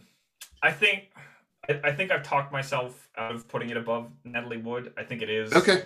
a worse movie, uh, but one I want to be better. Again, it's kind of like the same thing last week where I was talking about she's funny that way. Is that I see the Bogdanovich spirit in these, and I want them to be better, and so I'm trying to manifest that. But I, I need to face realities. Illegally Yours is a bad movie, and Natalie Wood is at least a well-made movie Okay. with some with some reservations. So this is an objective list now, um, not a Bogdanovichian list. Uh, that's a shame, but uh, we uh, we move, and there's uh, as you say about targets, maybe we've undersold it because we put a saintly switch above it. But uh, again, we move. Uh, what what else do we have? Um, what was our second movie today? We, we've done a lot lately. The, the second is directed by John Ford. Oh, uh, that should be uh, more interesting to rank um, because now we're in straight documentary territory, which I know you were uh, a little hesitant to really reticent to put on the list there. I think I think the decision to do this episode is a kind of weird roller coaster because originally, but when we set out to do this project, you were insistent on covering documentaries. Yes. You wanted to do these so that you could have a reason to watch these documentaries. Right. And then a couple weeks a couple weeks ago, you changed your mind and said you didn't want to do these anymore. But by that point, I had gotten invested and I wanted to get. Oh no, I I changed my mind because you no longer wanted to rank them. Um, was my thinking. I was like, I don't want to do a ranking show with no rankings. Like, What's the point? I, I, and I understand that, but to me, I just can't compare like straight documentary to narrative films. It is it, it feels entirely bizarre, but I'm doing it Mhm. because that was your insistence in order that we cover these ones. So so here we are with three straight up documentaries still to go, and we got to fit them in to this n- narrative, you know, uh, set here, and it's, it's hard to do, but I've done it. I've figured out where I where I feel about these, and and so we, we can get into it. For so starting with directed by John Ford, Mhm. I think I think this is in the the upper echelon of Bogdanovich films. I think it's it's truly a, a great film from him, a great documentary that this really in an in-depth profile of a compelling and interesting kind of enigmatic figure that's you know that covers the, the history incredibly well and showcases what makes them such an interesting subject. I was thinking maybe we could go in between. They all laughed and noises off. See, uh, I'm I'm even higher than that actually. How I'm- high I'm are you on this? I'm I'm like right around, not quite as good as Paper Moon. Like I think it's a genuinely great film from him. I, I don't have many reservations about it at all. Hmm. Uh, whereas something like like Mask, you know, which we have uh, in between there, Mask is a is a really great film that's also you know kind of like un, unsignificant in certain areas. It, again, we talked about how it feels some somewhat commercial in its execution. It's very effective, but it can be a little plain and, and absent of Bogdanovich's direction. Whereas uh, They All Laughed just below it is very distinctively Bogdanovich, but also so loose in its structure, so kind of like unfocused in you know entirely get across that it, it feels not quite up to greatness as it could be, but still lingers in your mind and really sticks. Directed by John Ford for me is is unquestionably great. Okay. Pro filmmaker. Um, I'd put it. Uh, then I think I'd. Could we? I don't like it above Mask because I know we have another documentary that you feel strongly about. So I I.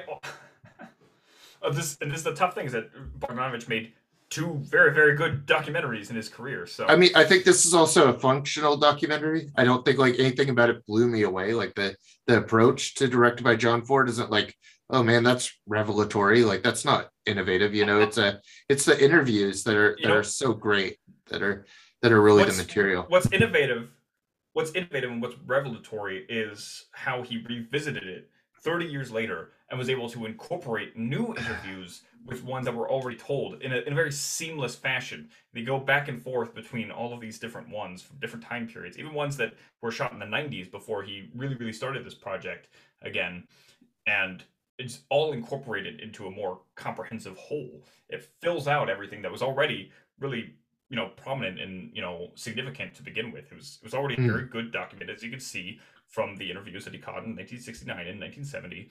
But then it was fleshed out all the more because Although I don't think it was that. I think I think I need the 2006 stuff. I don't think I'd ever.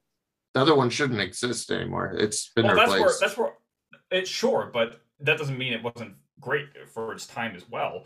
Some of Uh, the best part, again, all the, the you know all the really distinctive, memorable testimonies from Henry Fonda and Right, John Wayne yeah. and Ford himself, they're all existed then. Um, but it's it's everything else that then added onto it that you know really fills out and amplifies everything that already existed. And I think again, as you said, you know, it, it, it really speaks to how the documentary could be an evolving and you know uh, you know continuing subject and how you could improve upon it you know in preceding decades i think I, I would like them to be exemplary in that way. iterated. I think all products and art need to be iterated like video games do. I mean, I strongly believe that anything made by a team should be open to iteration later. And I mean, like there are errors in movies and and uh horrible shit like cinema sins on the internet that like picks apart like movie making itself. I think I I think people should be able to fix like errors in their art. There's there's these are commercial products. They're not uh paintings or something. That they're a handshake between like commerce and art. So I think you should be able to go in and you know uh, fix your movies, sure and patch and them up. Bogdanovich has Bogdanovich has done that throughout his career. You know, who's got more director's cuts, you know, or uh, you know, fixed versions of films than he does. Ridley Scott. Um, yeah, think Yeah. probably the only answer. But who who has done so with such success that it is better than those? Like you know, Scott's track record's a little more. uh. George George Lucas. what, what- again, like when you have cases like directed by John Ford, or you have like the extended cuts of, um, you know, they all laughed and um, long last love and such, and Nickelodeon, um, where, where they do feel like the authorial version, the improved versions, the uh, intended versions, but particularly in the case of directed by John Ford, where it was able to be improved upon because of its removal from its time period, because 30 Mhm. years had passed, because so much more perspective could be injected into it. I feel like that is something that's exemplary about the documentary that stand out and that makes it you know more of a, a, a singular identifiable kind of documentary than just a standard but you know very compelling still profile of, a- of a figure this to me is is more significant than uh, anyone else who, who could potentially make a you know film on john ford I agree with that actually. Yeah, yeah. I think you're selling me. okay I- i'm glad so so should we put it then above mask mask do we think it's better than Mask? Oh God, but it, but I also went through and like ranked it. Of course, uh, among all the westerns I've ever seen, it's it's in like 60th or 70th place overall. So- I don't know why you did this. I, I don't. Again, I wouldn't consider it a western, but I. I I just do weird things in my rankings. Um, sure, sure. My western list is very uh, volatile. Let's say. Well, and, again, th- this is why I was hesitant to compare in the first place because it's a it's an odd thing to try and do to equate this to something like Mask. Yes, because I get the it. Priorities are just so different, and and now you see why it's it's, it's complicated. But and I, I think you have a very uh, formalist idea of what a documentary should be too. I guess mine's Ah. more open ended. Uh, I get, I again, I just think the, the objectives in both here, what they're trying to elicit, are, are so completely different, and the approaches are so different. But in in the case of John Ford, I think it, it really excels in, in ways that Mask is is only you know you know the uh, I guess quite excellent, whatever the tier below exceptional would be. It's, it's certainly more than competent. But as, as we talked about in our Mask discussion, it does feel like it's missing something. It's missing something more distinctive. You, we said before, it feels like a film anyone from that time period could have made. mask, Um, yeah. Success, su- successfully, but still. Whereas directed by John Ford feels like an achievement that only Bogdanovich could really I mean, yeah. at. I think Ford only let Bogdanovich do it out of respect, right? Like, I mean, I think he already respected him, and uh, Right. as you say, that's a sign of uh, it's like a blessing from the Godfather or some shit. Like, you want that that sign of approval of being uh, humiliated by John Ford. Good place to be. Mhm. Um, as long as it doesn't get And him then- a paper moon, I'm okay, I guess. Yeah, I think again, Paper Moon is just so so iconic and successful and artistically, you know, beautiful and, and brilliant and heartwarming that it's it, it, it's still just a bit above it. Uh, again, the, their successes are technically different; that it can be difficult to quantify.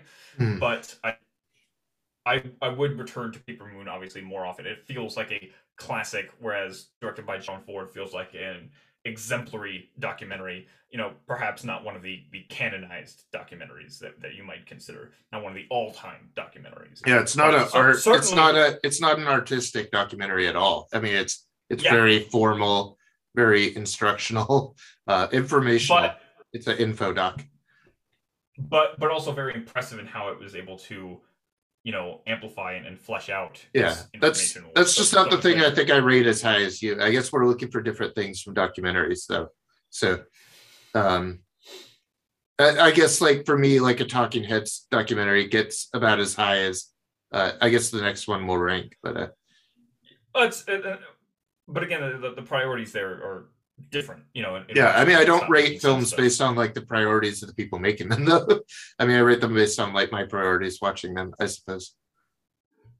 Right. Well, I, I guess that's just I don't know a difference in perspective. You know, I, I, I, you know, consider my, you know, what I prioritize in it too. But there's lots of factors you go into evaluating Yeah. a film. But I think the the success of what directing jo- directed by John Ford aims to capture, the, the success of those achievements is is unignorable, um, and and distinctive. Again, it's it's a very distinctive singular documentary. I think because of not only what it was able to capture originally, but also how it was able to improve upon that 30 years later.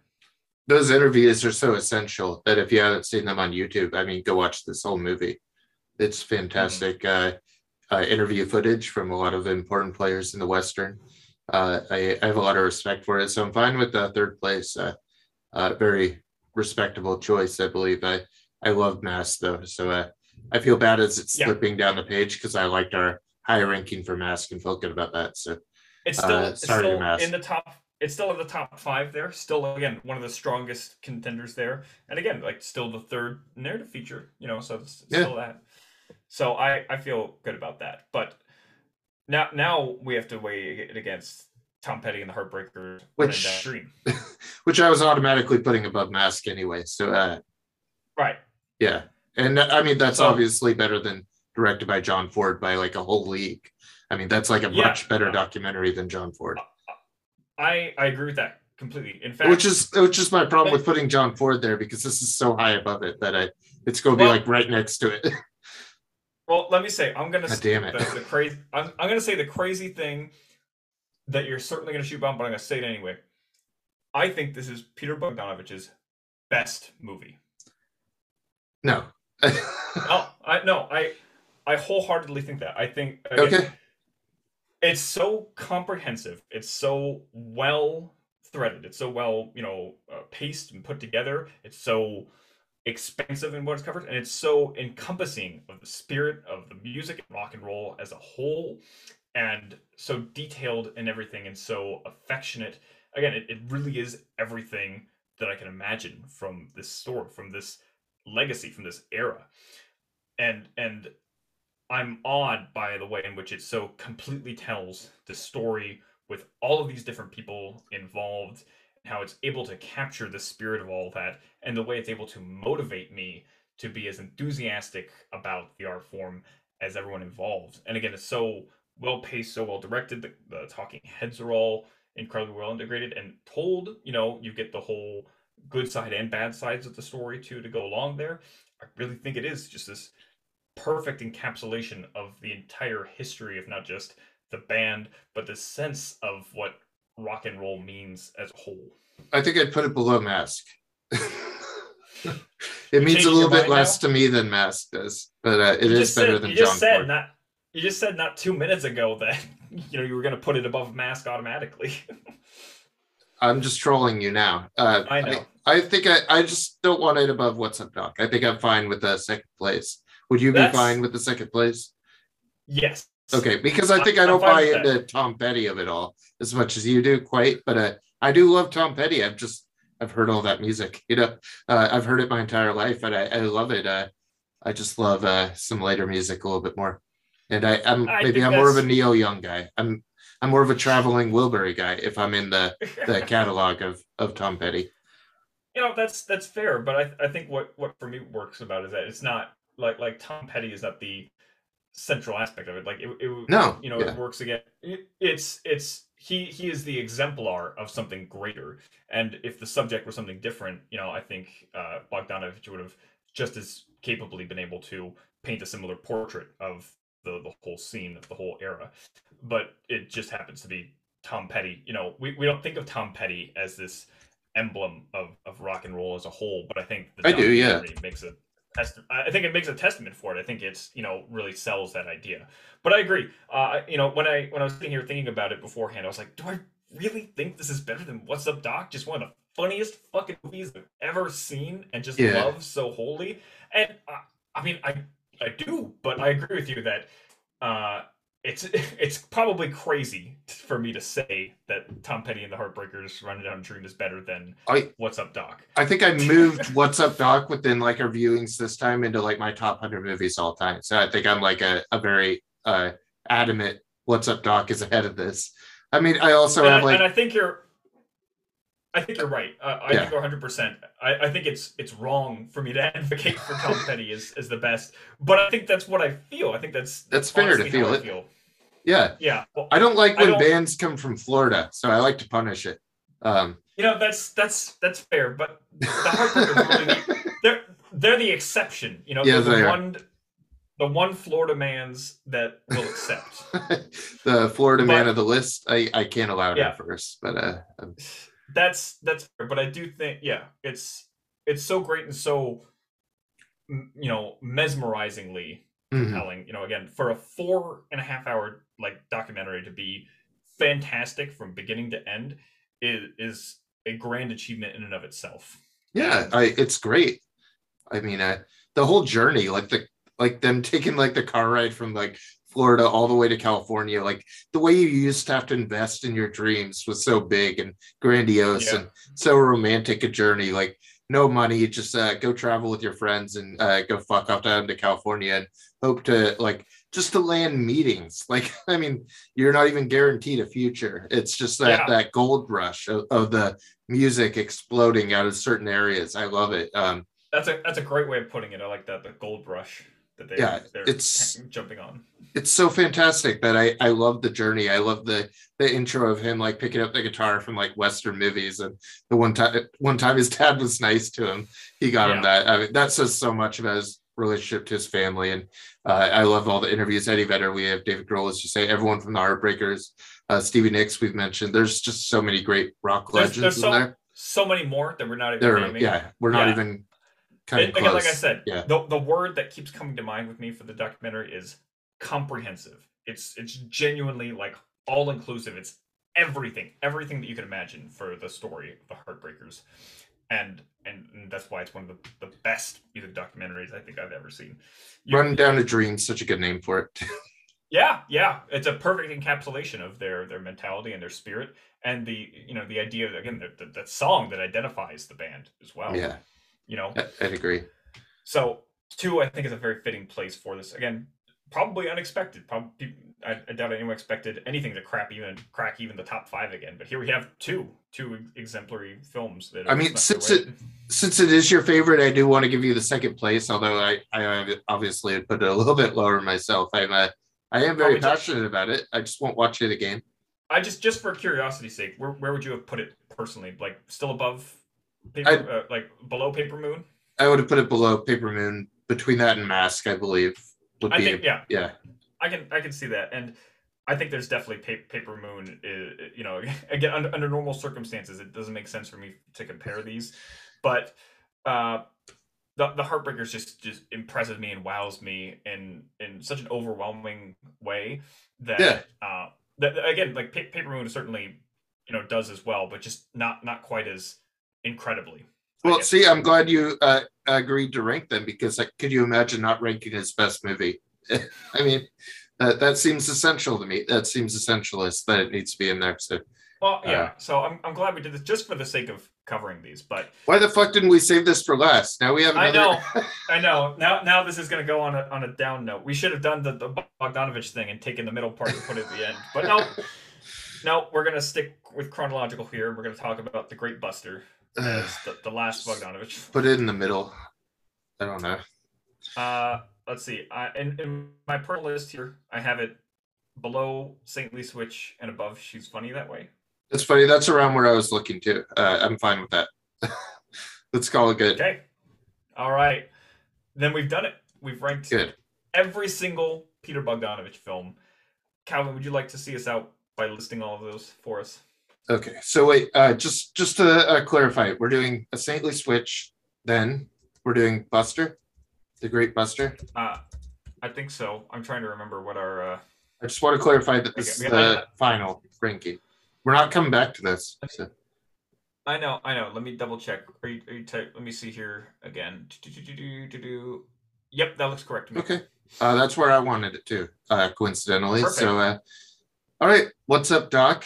Tom Petty, Run Down a Dream, Paper Moon, directed by John Ford, Mask, They All Laughed, Noises Off, To Sir with Love 2, St. Jack, The Last Picture Show, At Long Last Love, Nickelodeon, A Saintly Switch, The Great Buster, She's Funny That Way, Daisy Miller, Targets, The Cat's Meow, The Thing Called Love, Texasville, Natalie Wood, Illegally Yours, Naked City, Blessed Assurance, Hustle, and Rescuers.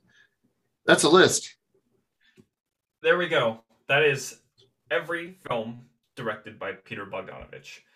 I'm so glad that we chose to cover these. Um, I'm so glad we've done such a comprehensive covering of all of these films.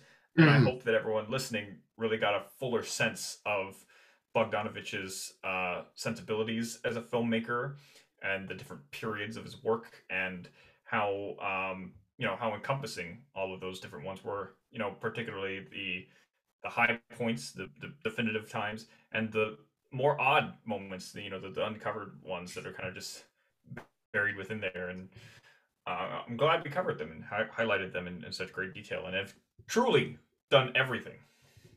There, there is more. There, I guess, yeah. there's like the TV TV episodes he directed. There's books he's written. You know, there's all sorts of you know smaller interviews you can find on Criterion discs or whatever for introductions of various you know classic movies and stuff he did. He was truly you know uh, prolific. You know, yeah, yeah, absolutely. But uh, I I hope that we have covered a great deal, a great depth of his you know oeuvre here. And I think we justified our format for the podcast for the year. I feel like this especially has given um, credence to our plan to go through director filmographies. I feel like we didn't learn much about Kathryn Bigelow that we might not have already known, but I've learned a whole lot about Bogdanovich and what I really think of him and uh, and how endeared I am by his uh, stylist choices, uh, his throwbacks to the old stuff. I think I appreciate old movies more because he appreciates them. I think uh, I think he brings me into a a really beautiful point where I'm like, a, uh, I like cinema even more for having experienced everything this guy has to say. I, I think that's a, a wonderful testimony to his ability to uh, to affect us and to be an ambassador for for all of those films and to show just how timeless and enduring uh, the, that spirit of, of old Hollywood is, both through his, his works in championing and preserving and you know speaking out uh, and and you know working towards uh, showing all of these old movies, but also through his own works and and you know kind of revitalizing those old styles, even when they're less successful. You know, they still have that distinctive, uh, you know, uh, alluring quality to them that I think uh, you know really compels and endures, and and those are what makes his works so distinctive and individual and and Bogdanovichian. And having you over last week, like that's that's not something I'll forget that we've done on the podcast. That's one of those episodes that's going to stay with me. And when when people ask for an episode, I'm going to give them the the fourth one of our Bogdanovich series because yeah. that, that was a very special moment. So. It's it's honestly a major highlight for me for the, the website as a whole, but particularly, of course, for this podcast. And again, something I thought was so vital and important yeah. to do to, to cover this period that literally nobody else, nobody has has given any attention to. Certainly um, not on podcasts. Yeah. I, I think in any capacity. Again, in all of yeah. the research I did for this, which was a lot, as I'm sure you could tell by the you know intros and such. Uh, mm-hmm. When when people ask about them, they they ask without knowledge because they they don't know much, but they, they know they happened. But you know to have the access to see all of those and, and kind of contextualize them is is only you know kind of recently something that's capable of doing. We were only able to do so because we had the resources near us to go and seek out these. Yeah, films. some people somewhere in the country, probably most places in the country can't see all those films. I mean, no, the way we no, did. Not even. Not, not without even, pirating. Yeah. Well, even with pirating, I mean, even with pirating, at, I know. I looked. Little. yeah. I looked just to see the availability before we went and got them legally, and goddamn, it's you can't go find those. Some of them. Right. It's it. It would take some real, real digging, real like hardcore well, Jean Lafitte pirating, you know. you'd have to you'd have to like go buy like twenty dollar copies of like the Pete Rose movie. I mean, you don't want to go that path. That's the only way I could see you getting if, it if you're in middle of If you can even find it, like yeah. if someone is selling that on eBay, you know. That's like the you, only way. Yeah. Yeah, yeah, it's it would be such a hunt to do that, and so we're just very fortunate that we had the resources available to us to do that, and I hope that by you know covering those we, we've helped flesh out part of the bogdanovich's you know life story his narrative that has otherwise been overlooked. And it was such a rewarding experience that i hope we can have similar you know uh, revelations similar you know conclusions with future filmmakers. And yeah i agree with you that this i think it really you know sells the the idea of of why this change in format is worth pursuing yeah, we had done Rankin and Bass, and Kathryn Bigelow, now uh, Peter Bogdanovich. That's like a, we're covering a wide uh, array of film now. Uh, we, I mean, we've done that in three months. What would have taken, you know, like a whole year of uh, of episodes. The way we were going one a week. Yeah, and while it has been a little more taxing, I'll admit. Very taxing. that one uh, night you came over, I hadn't slept, and we had to watch the six Bogdanovich movies. Was yeah. a hell of a thing.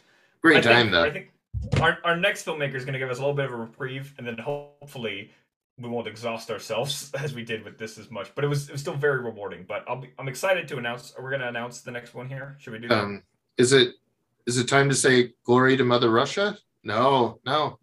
um, glory no. to Mother France. Yeah, Father France. We will be doing uh, the six films of Jean Cocteau. That sounds great. yeah, what a good change up from what is it like 30 of Bogdanovich, however yeah. many.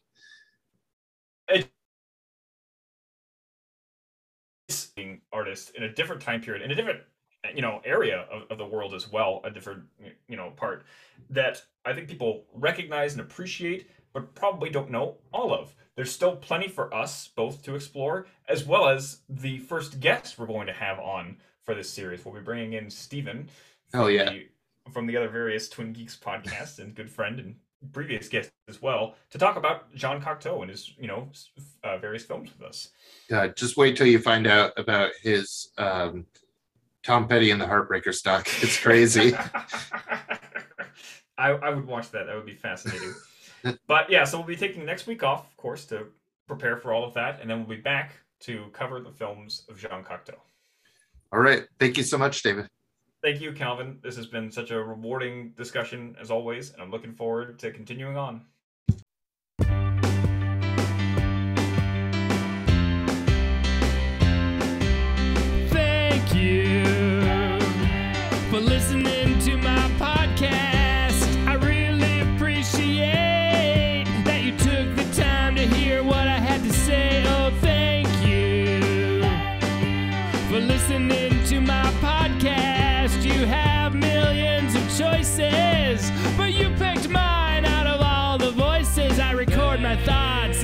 Conversations, and I post them online for entertainment. It's nice to know at least you listen to the show because there's quite the possibility that nobody is listening to me in this modern world. Things have changed, everybody's entertaining. Who's being entertained?